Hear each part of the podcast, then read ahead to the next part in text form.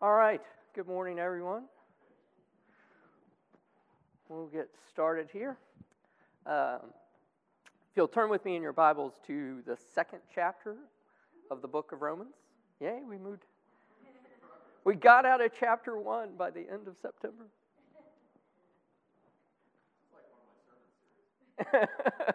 We're going to go significantly faster now.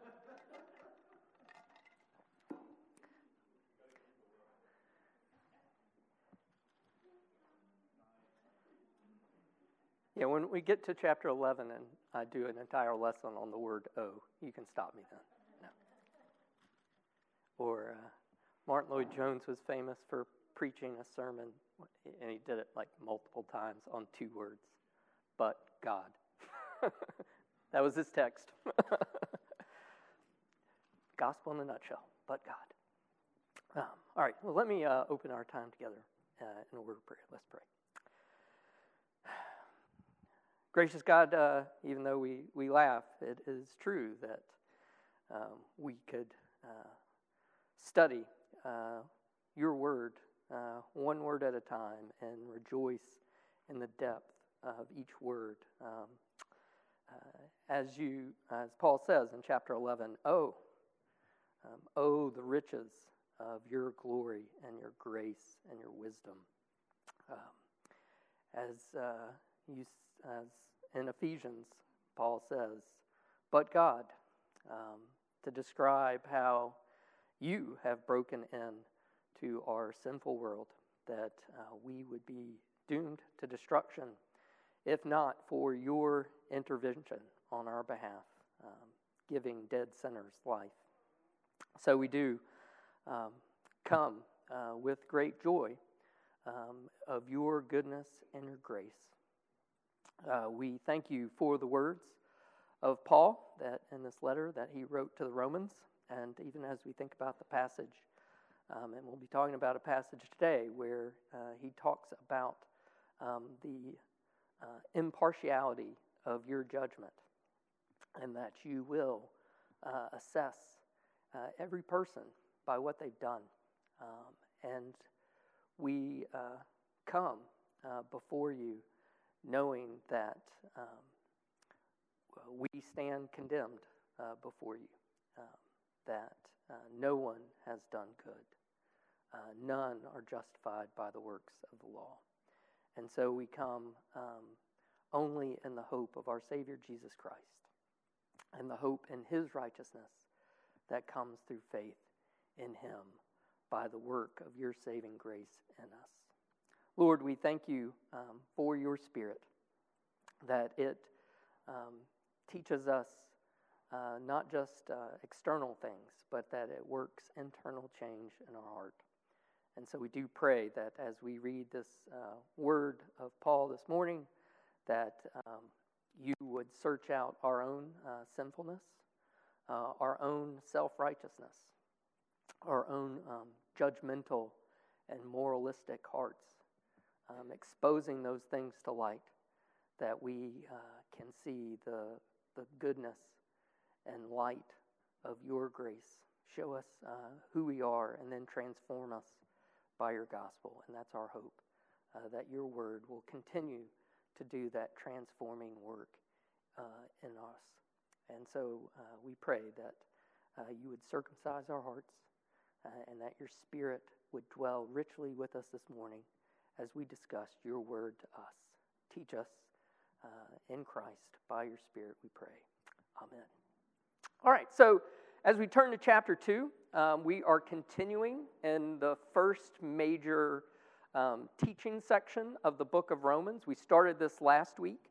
Um, it, it's a section that starts in, in verse 18 of chapter 1 and will run uh, through verse 20 of chapter 3. And in this section, um, introductory section, or first section uh, of the book of Romans, um, the purpose is Paul is arguing that God's righteousness must come to humans by faith because no one possesses self righteousness. Instead, all have sinned, all have fallen short of the glory of God. And Paul is building to this concluding statement in uh, chapter 3, verse 20 For by works of the law, no human being will be justified in his sight. So last week, um, Paul became, uh, began this exposure of human sinfulness by revealing the wrath of God uh, against rebellious wickedness of the human heart, which, although it recognizes the truth of God's glory and power in creation, uh, chooses in, to worship the creation rather than the creator, exchanging the truth for a lie.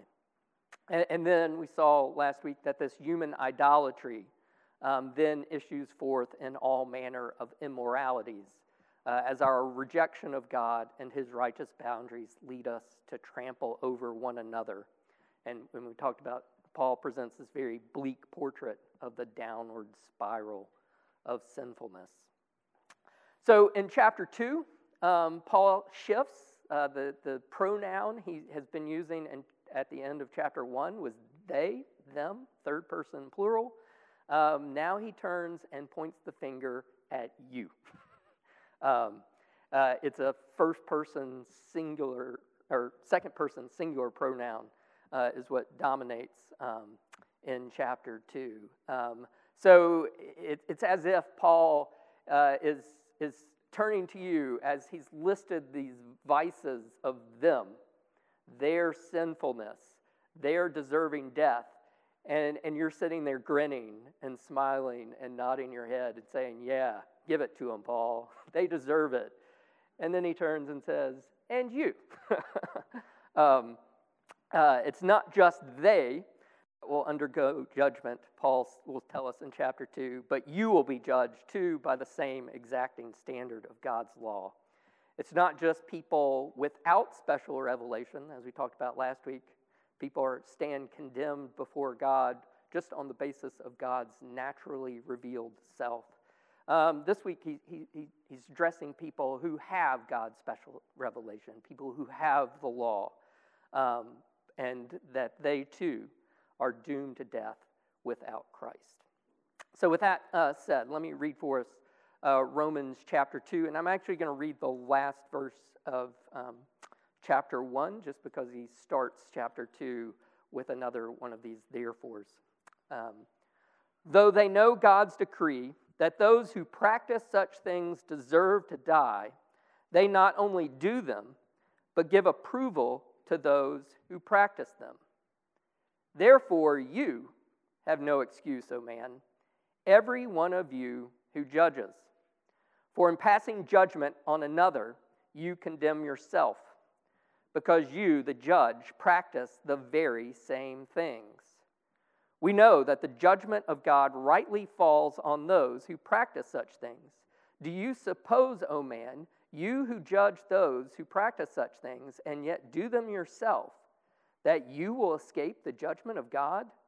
Or do you presume on the riches of his kindness and forbearance and patience, not knowing that God's kindness is meant to lead you to repentance?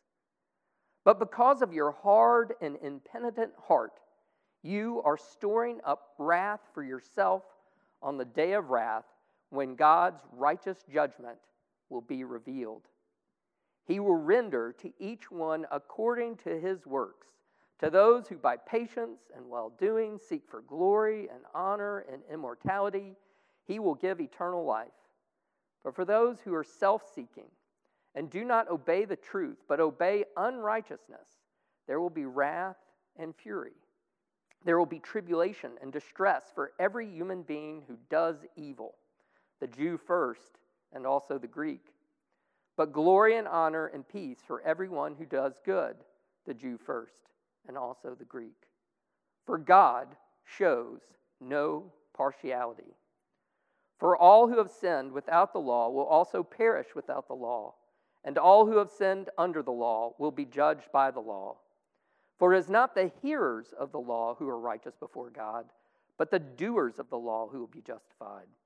For when Gentiles do, who do not have the law by nature do what the law requires, they are a law to themselves, even though they do not have the law.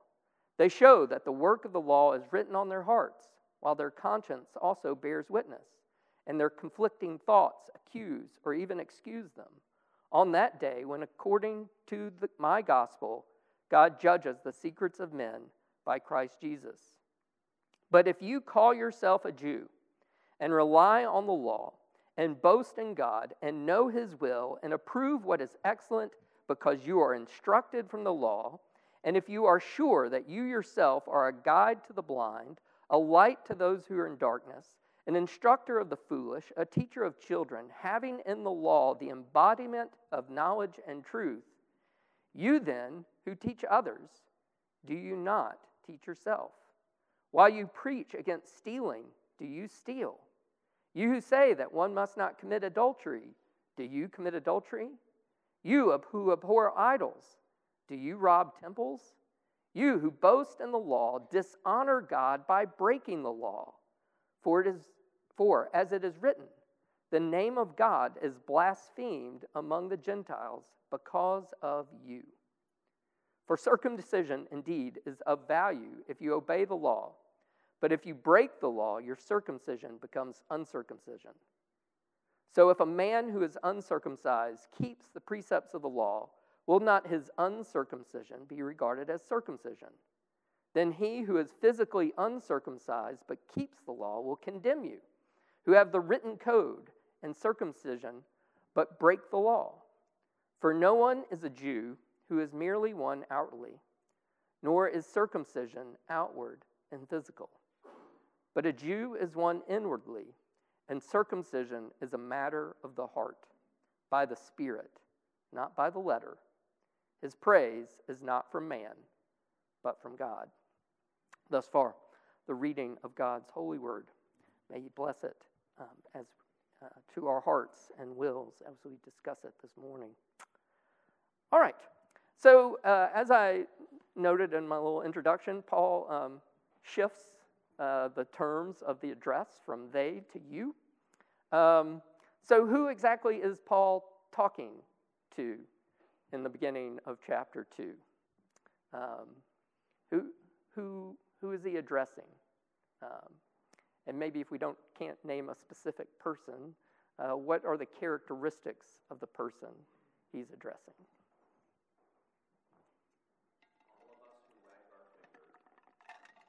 All of us who wag our finger. Well, why do you say that?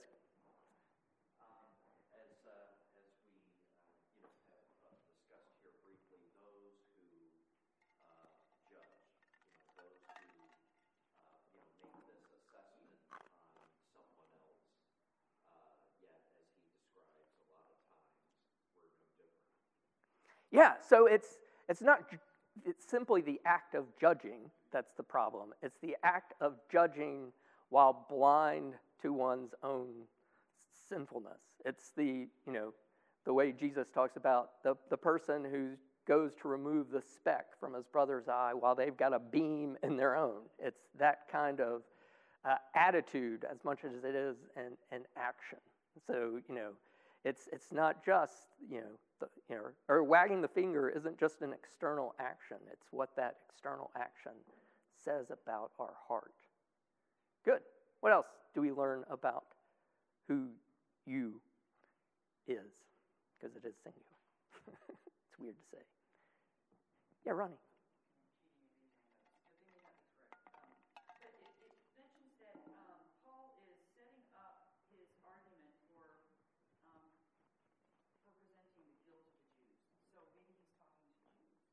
Yeah, that, you know, and, and people kind of like, you know, the big discussion is, is the, this, because the second half of the chapter is clearly referring to Jews. Um, and so Paul is signaling them out as people who possess the law and who possess circumcision, these gifts of God, and yet they think because they possess those things that they're going to be excused from judgment. Um, and, and the debate is because he's not using Jews specifically in the first part, um, is he addressing specifically the Jews, or is he addressing just people generally who wag the, the finger? So um, there's a lot of debate. I think, uh, as your note says, I, I think he is kind of turning to the Jews here, um, because especially coming off a list of Gentile vices, you can see the Jew nodding his head, um, wagging the finger, saying, Yes, those Gentiles need to be um, condemned. They deserve to die. They deserve the punishment of God. And what Paul is, is in a sense, setting them up that they're not realizing that they they are held to the same standard. Um, like a key theme um, in this um, chapter is God shows no partiality in judgment. Um, you know, it's like the um, the the kid who thinks their parent is the coach that you know they're going to get to pitch and uh, they're going to get the the the excuse from running laps and like that they get some special treatment because of their relationship to the coach that they're they're going to be held to a different standard or they're not going to be subject to the same kind of rigorous evaluation as everyone else. And what paul is doing and in a sense he, he has um, kind of set the reader up like um, both the jews specifically but i think all of us like so I, I, I think you can read it either way. It's jews but it, we all as scott said have this wagging the finger, like, and we're not um, just because we seem more moral than someone else doesn't mean we're any less subject to the to God's exacting standards of judgment.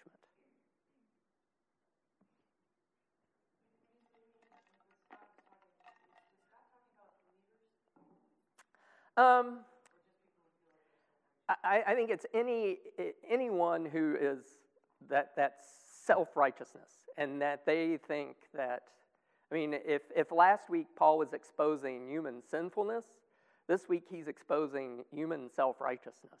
It's the people who, who judge and think of themselves as better than everyone else. Like, like the, the, when um, Jesus talks about the Pharisee, I think it's in Luke 18 and the Pharisee goes to the temple and says, Thank God I'm not like these people.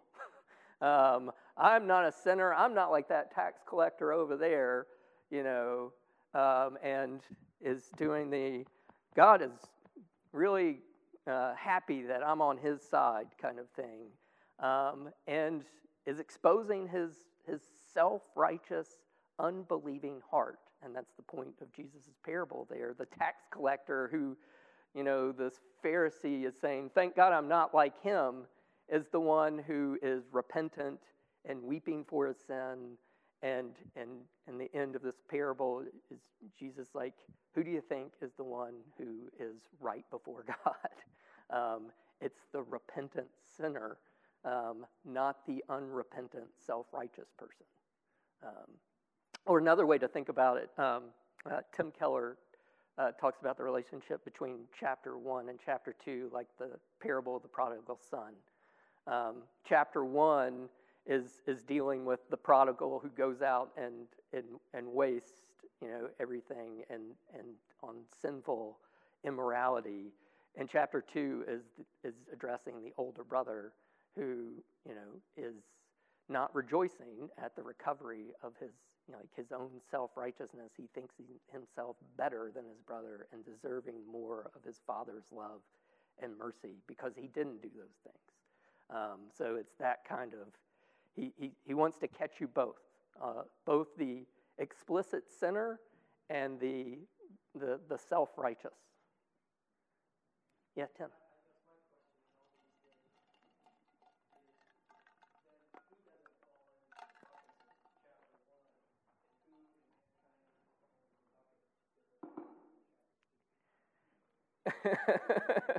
no, I mean, he's building to chapter three, like, n- no one. Like, it's like it, God's judgment is, is, we all stand under God's judgment. Like, there isn't a category of people out there that have some alternate way to avoid the wrath of God other than Jesus.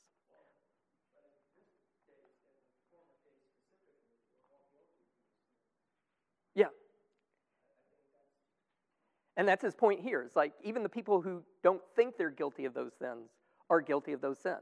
Like, like you know, I, I, I didn't murder anyone on Thursday. Um, but how many people did I like wish to kill on my way to work? Quite a few. Uh, y'all are, are, learning a lot about my attitudes during my commute. I need to go back to the train for lots of reasons. right, yeah, then I can just hate them. Why is this person intruding on my space? Um, uh, yeah, I, I, won't have the buffer of a car separating me. Um, so yeah, that I guess the train won't protect me from my own sinful heart. And, and it's the way that Jesus, you know, in the Sermon on the Mount, like internalizes the law. Like, you know, yeah, maybe you haven't murdered anybody, but how many people have you hated in your heart? Like the way uh, Pastor McGuire used to say, I'm a serial murderer. Like, n- no, I, I haven't done the Jeffrey Dahmer thing and, and killed people outwardly, but I'm murdering people in my heart all the time. And it's that attitude of, uh, and, and in this case, in a sense, the murder is those people deserve to die, and not seeing that I'm one of those people. Um, like that, it's like taking a glee in other people's standing under righteous judgment when we ourselves are guilty the same thing. Um, and for any of you, like, like with siblings, like, I, I think you, you know you, you've experienced this, like the glee of one of your brothers and sisters being punished. yes, finally, Helen got caught um, for doing the exact same things you, you were doing and often doing at the same time. and they got caught, and you, you know, parents missed you doing the crime, and somebody else is doing the time, and yet you're still taking glee in the fact that like Pat's in timeout and and I'm not. Um, I, had a weird experience yesterday. I realized my younger brother turned 46 yesterday. I'm.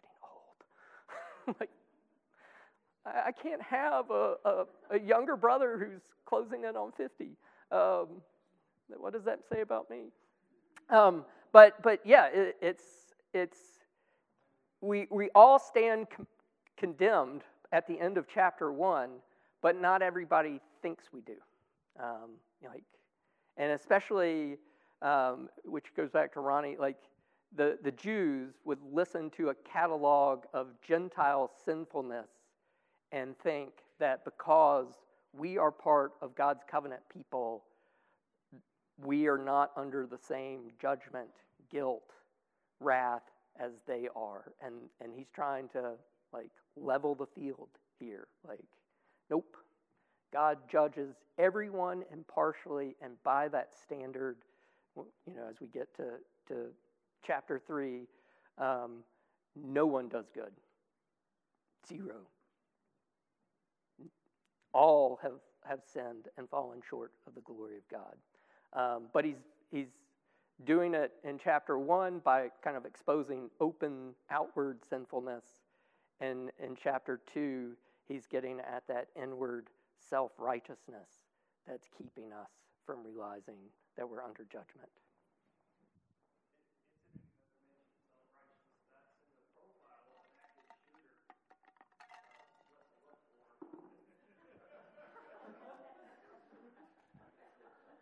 I didn't know that, but but but yeah, I mean, again, it's this, you know, blaming of others, um, thinking oneself is in this position of being able to exercise judgment, destruction of other people, taking glee in that judgment, rather than seeing themselves as exhibiting the exact same um, sinfulness, uh, the exact same, um, like again, like it's the way that things we do are traits that we have, those same traits annoy us in other people. um, you know, and it, it's we we're often blind to it. Like, ah, I can't believe that person does that, and like, you know, that's why we have spouses.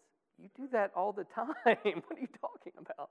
Um, you know, we, we need this, you know, why we exist in community. We need brothers and sisters to, um, to reveal to ourselves when those blind spots, those aspects of our sinfulness that we have a tendency to overlook and to excuse.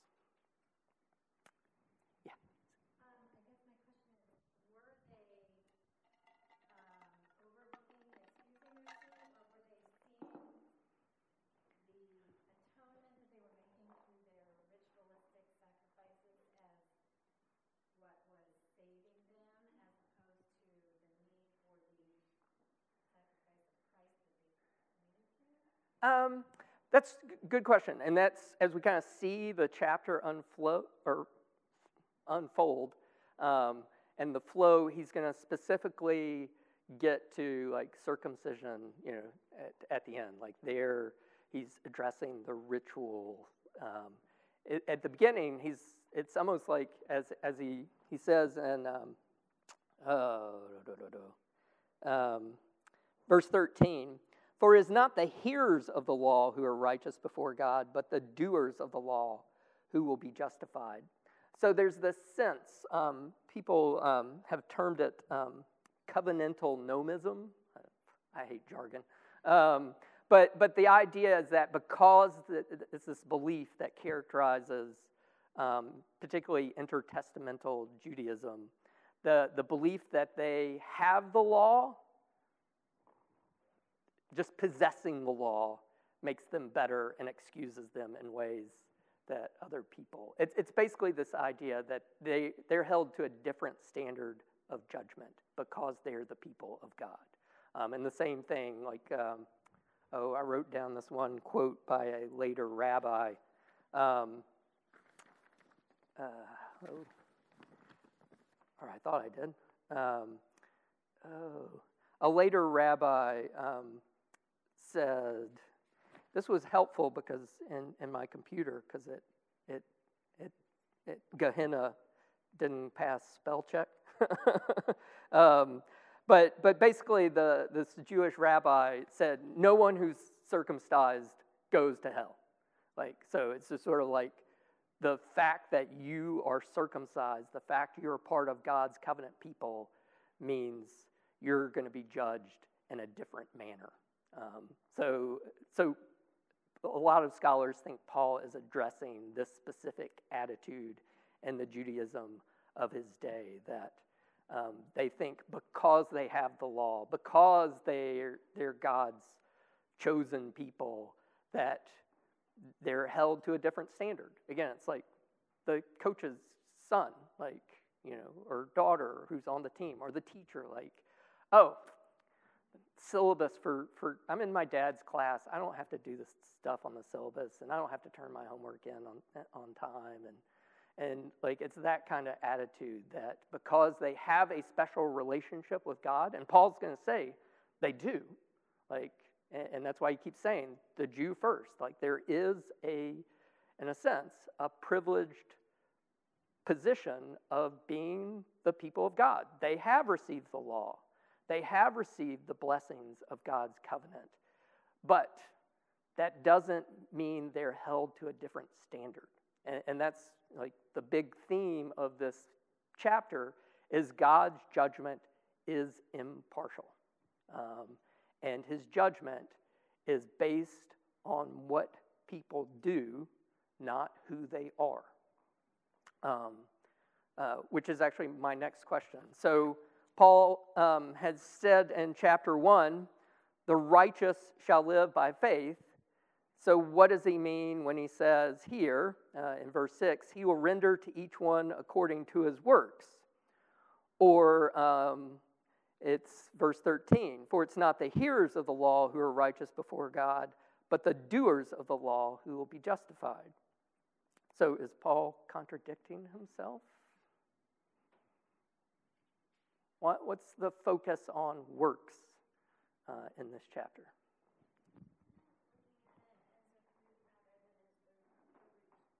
Yeah, that, that they're looking at as the, the, the you know,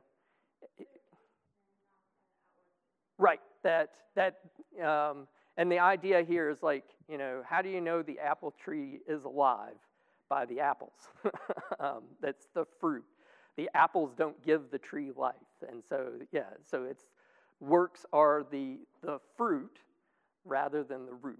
So it's judgment on the basis of works. It's not salvation on the basis of works. And, and notice that like he's not using salvific language in this text. He's using judgment language. So God will, when we stand before God, we will be judged on this basis of the fruit. Okay? Good. Yeah.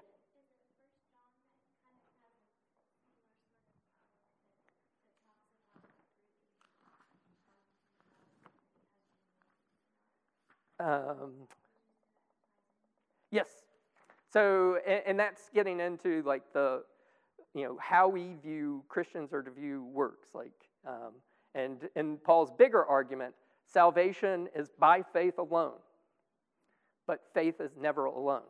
Like, you know, it's that kind of idea, and, and he'll get there. Like, we got to put the you know cart before the horse. Like, you know, uh, or the yeah other way, horse before the cart. Um, you know, it's it's salvation comes by faith. Faith will produce the fruit of works. Good. What else is he saying here about works? Because notice here, like, there is no, um, uh, as one commentator said, it's like Sherlock Holmes's dog here. Have y'all heard that one? Like, the, there's this, in one of Sherlock Holmes' story, um, he, he asked the question of the police, what, what, what about the dog? The dog's bark. They're like, the dog didn't bark. Exactly.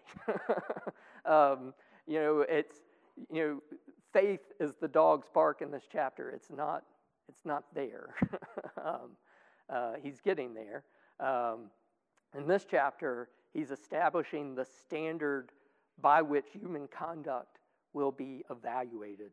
And that standard is outward, objective evidence of what you've done.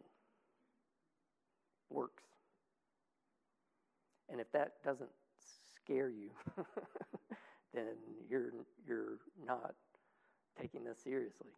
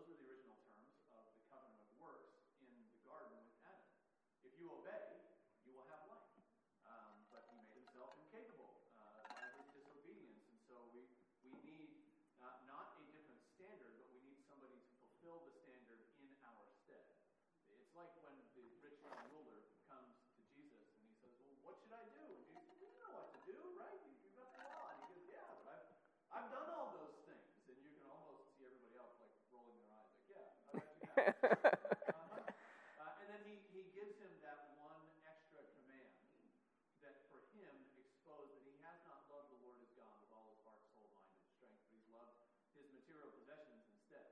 Uh, and so the standard really hasn't changed. It is complete, perfect personal obedience, which Paul is getting to to say, well, if you could, um, by uh, patience and well doing, seek for glory and honor and immortality, yeah, you'd have eternal life, but you can't.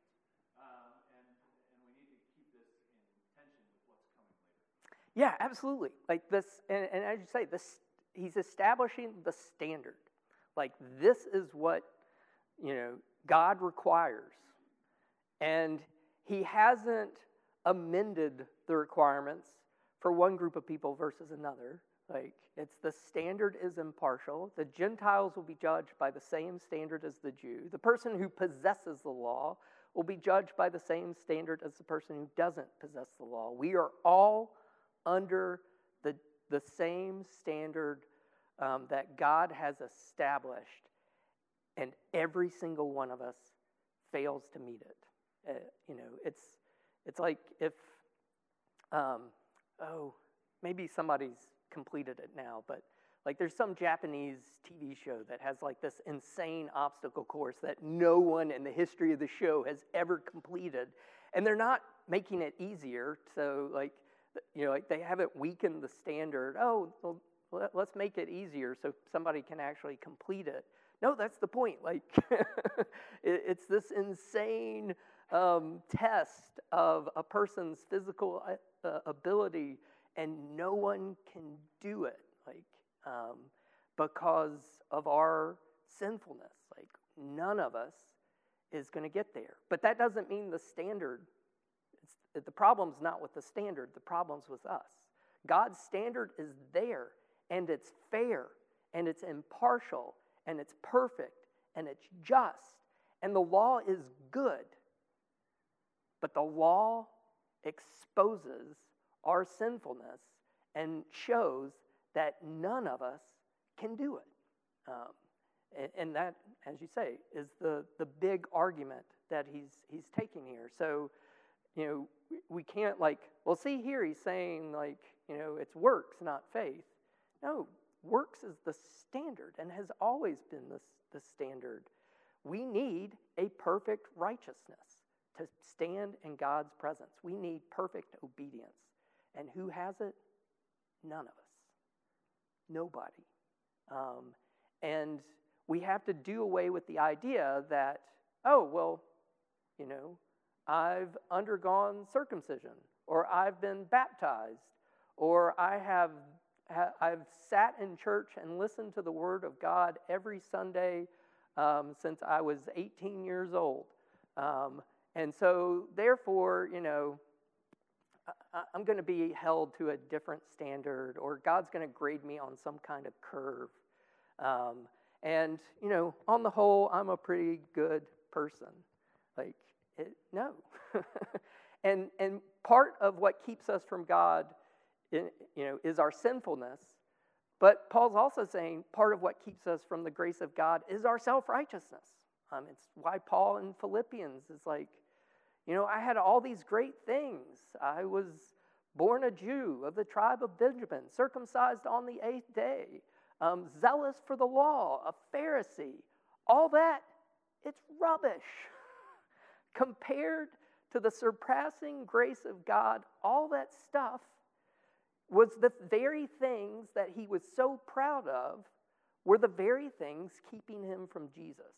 Um, and it's not until the moment he's confronted with Jesus that he sees himself the way that, that God sees himself, sees him. Um, you know, and, and that's, you know, like, again, we, we need to be exposed by the word of God. We need to be, um, our sinfulness as well as our self righteousness need to be brought into the open um, so we can see uh, uh I really need this gospel. I really need this grace.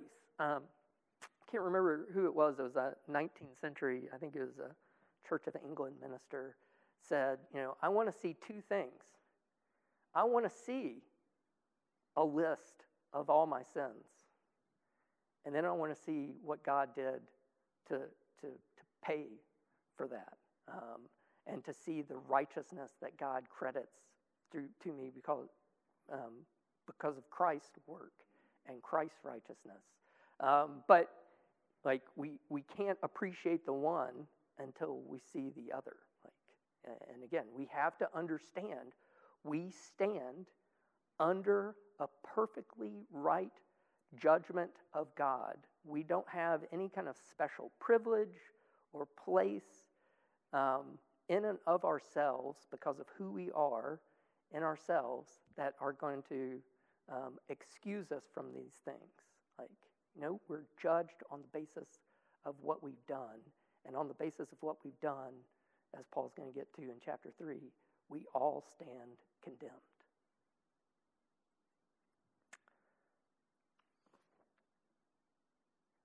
So, um, yeah, th- this is, I, I've, I've said I've, I'm trying to be better this year on application. So, how, like, so he, he's exposing this idea of um, a moralistic hypocrisy on the part of the Jews. How, how can we, or how do we, suffer from the same moralism, the same kind of blind hypocrisy that leads us to condemning sin and others, but not in ourselves. Am I the only one who struggles with this? yes, Scott.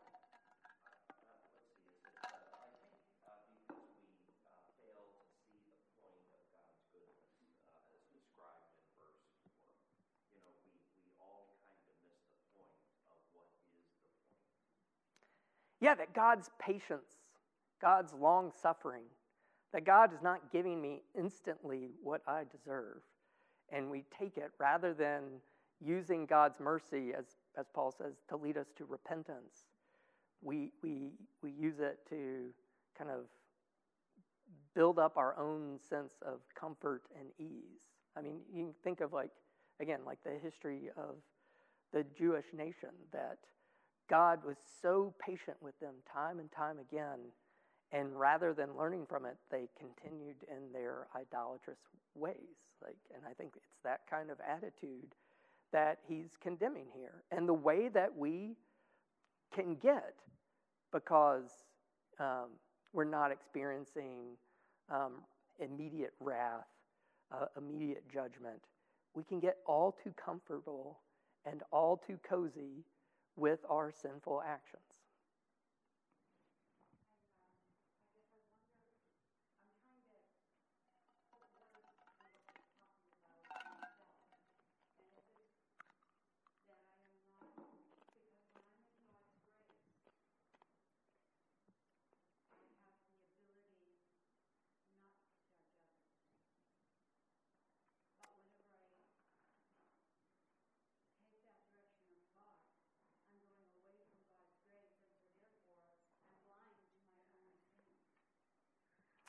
Yeah, that we we fall into this.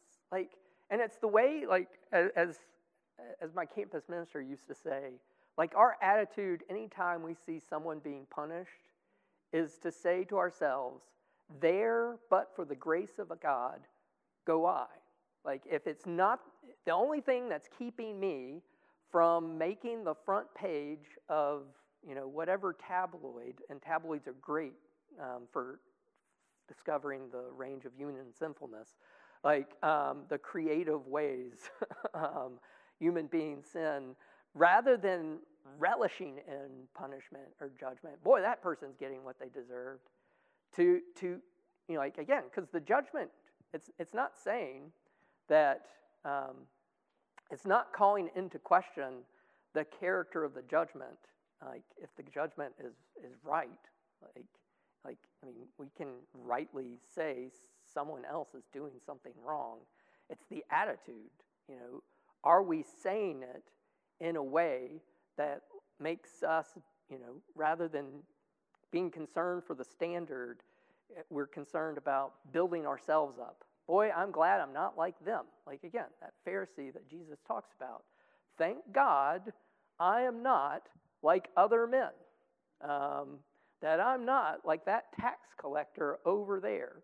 Like, that's the attitude that Paul wants to expose. And it's the attitude it's so easy to fall into. Like, to, to like, you know, to pat ourselves on the back and be like, God is, you know, lucky to have me on his team. Um Because um, I'm not like that guy over there. And, and you know, for me, like, um, I often say, I, I don't know what y'all get out of Sunday school, but I get convicted every week. Like, um, you know, but like verse 21 you who teach others, do you not teach yourself? Like, and I hope you realize I'm not standing up here like pointing the finger at you. I'm like, this is like hammering me. Um, you know, that, that this idea of you have to be in this position of constant awareness of your sinfulness and your lack of deserving anything. Um, and if you don't have that, eh, that attitude, that's when problems start to arise. Like I often say, like the point where I start feeling comfortable about my spiritual standing is often the like I'm on the precipice of falling into some sin. Like, because I think, ah, you know, I'm doing great. Uh, you know, moving along on my own strength. And, and that's when, you know, it smacks me and, you know, that I am a sinner. And God exposes me graciously to who I really am. Yeah, Bill.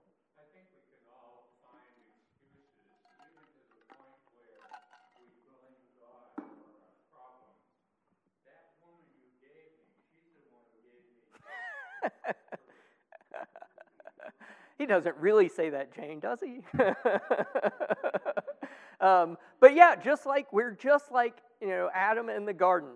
You know, uh, it, it was you know you you gave me this what she did it like uh, you know or you did it by implication by putting her in my life like you know we we we come up with a curve or we come up with excuses like to, to you know, like, well, you know, it wasn't really bad. um, I only sinned a little. Um, you know, it was only a little uh, theft. It wasn't a big theft. It's not like I stole a million dollars. I just, I, I, remember the first thing I ever stole um, because my mother made me take it back. It was a, like I was like three and I picked up a ball in the grocery store and like got in the car and my mom's like, where where'd you get that ball? Oh, I picked it up in the store. And like, you know, march me back in, get the store manager. um, you know, but for my, it's a little ball. Like, what's the big deal?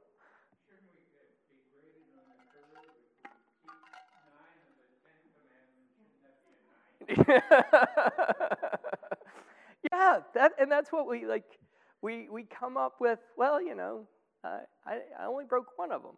Um, uh, and rather than, uh, to go back to what Pastor Kerr was saying, like, rather than seeing the standard from God's perspective, and God's standard is perfect righteousness. And in our works, none of us do it. Yeah,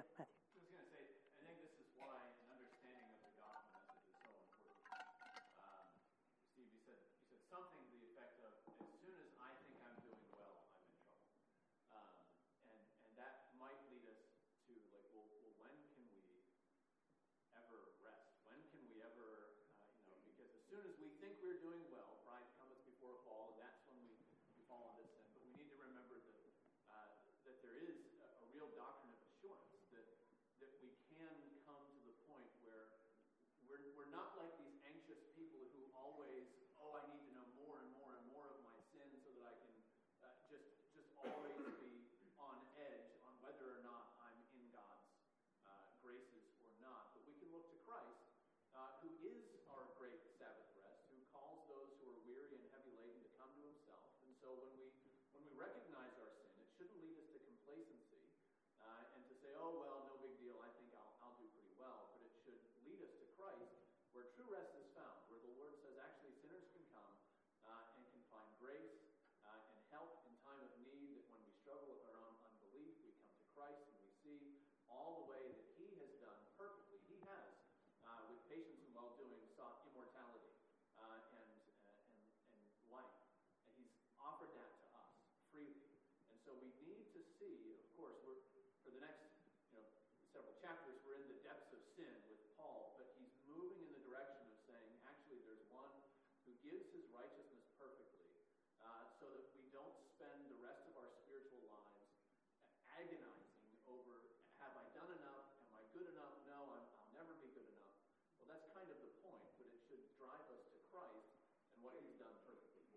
Yeah, we have to keep, again, chapter 1, verses 16 and 17, always in our mind. And, like, again, he's, he's making this argument, but we can't forget, for I'm not ashamed of the gospel, for it's the power of God for salvation to everyone who believes, to the Jew first and also to the Greek. For in it the righteousness of God is revealed from faith for faith, as it is written, the righteous shall live by faith. Because if we forget that, as you say, we are we're either driven to complacency or anxiety. Like we get too comfortable with our sin and therefore don't do anything with it. Or we get so anxious about our sin that we have, as you say, have no assurance. And that's the second part, is where Luther was when he had his great Romans transforming moment. Like Luther had no problem agreeing with the expose of human sinfulness. He drove his confessor monk crazy. like literally, we have Staupitz's writing, like, this monk Luther is, is driving me nuts. like, he, he comes to me and he wants to confess his sins constantly. And, and that's where Luther was. Like, he was so anxious that there was some sin that he hasn't con- hadn't confessed, that he wasn't dealing with. And he was going to be held to eternal judgment because that, because he wasn't seeing the righteousness that comes through faith. And, and when it's that, when he has that aha moment, then like, like his sin is in its place. Um, and, and what's, what really needs to be in place, Christ, becomes the, the focus, turning our eyes from ourselves to turning our eyes to the one we hope in. Yeah, Mike.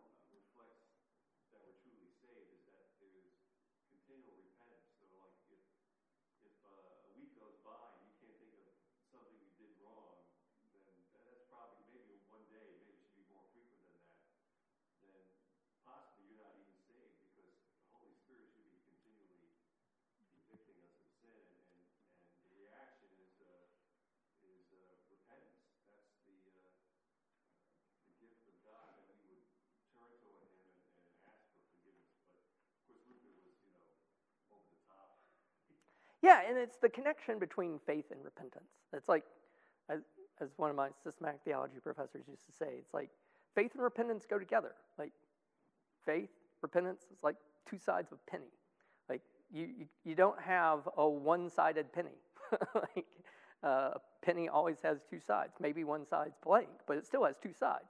Like you know, and faith and repentance always go together. Um, and and you know and that's how our lives should be characterized because it, it demonstrates, like, uh, um, you know, uh, it demonstrates what's in our heart, like, and and throughout this. But because of your hard and impenitent heart, you're storing up wrath for yourself. But a Jew is one inwardly, and circumcision is a matter of the heart, by the Spirit, not by the letter. Like, so, and he's going to deal with the objection. Well, then, if I, I'm under grace, I can just keep on sinning. And he's like, you know, eh, Paul has, he's got this like great verbal expression that uh, like, you know, like, I, I think like, by no means, like, really. um, that, no. by no means, like, does that mean because we have grace, then that means we can keep sinning so, uh, you know, God's grace will abound even more. You haven't gotten it. um, you know, so he's going to, again, like thinking about uh, the great thing about Romans is all these questions that we come up, you know, with. Um, Like, well, so Paul, you're saying we're all under judgment. So does that mean being a Jew is to, of no avail? No. does that mean the Jew is uh, in a better position? Uh, no. like he, he keeps like, well, so you say this, like, so there's a great kind of rhetorical aspect of like he he anticipates our questions and objections and, and leads us back to this gospel message. Yeah, Teresa.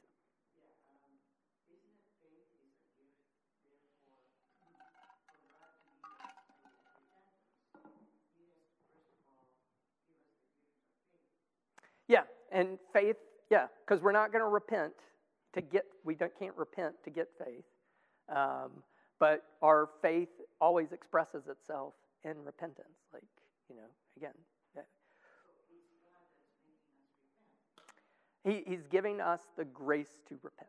Like it's like to think of repentance as an, something we're able to do, but it's not a, something I naturally possess.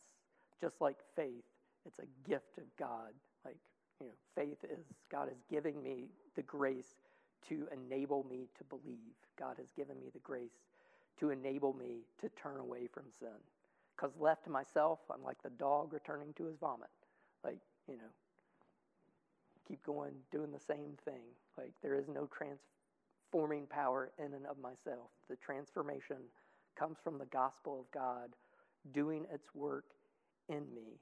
Um, and in this life, as Paul will tell us, you know, that, that work is never fully accomplished. Um, you know, it, there's a work of justification, and then there's an ongoing work of sanctification, and one day there's a perfection and a glorification. Um, it's all part of this process of God transforming us from the sinners we are and the self righteous people we are in chapters 1 and 2 to the glorified saints that we'll see in chapter 8. Like, but how do we get from point A to point B? By the work of God working righteousness in us through faith in Jesus Christ. Uh, well, we're at time, so let me uh, close this in prayer. And we'll, um, we'll take up the latter part of the chapter, the circumcision part, because he's going to deal with circumcision um, at the beginning of chapter 3 as well. So next week we'll pick up this que- question of the value of circumcision and how that fits into Paul's argument. Um, but let's pray. Gracious God, we do thank you for your gospel because um, it is good news. Um, because we, uh, left to ourselves, can become complacent to sin, or we could become overly anxious about our sinfulness. And, and both things are missing the point um, of your work on our behalf. So help us see our sin, but help us see our sin not to stay in a vision of ourselves uh, as sinners, but to seek the assurance that comes through the trust and the full and finished work of Jesus Christ. Help us uh, seek Him and His grace and gospel each and every day because um, we need uh, to live lives of faith. Um, you have given us faith not to start us in our Christian life, but you've given us uh, faith for a life of faith, um, a life of constant belief and trust in you, which will lead to repentance uh, of, for our sin and to seek to put on uh, the fruit of obedience that comes from faith. Um, help us uh, see ourselves standing under your right judgment, but um, help us see how our judge has stood in the place and taken the punishment that we've deserved, and even more, clothed us with his own righteousness. Help us uh, see our Savior, Jesus Christ, and trust in him and live for him by your Spirit. And we ask this in Christ's name. Amen.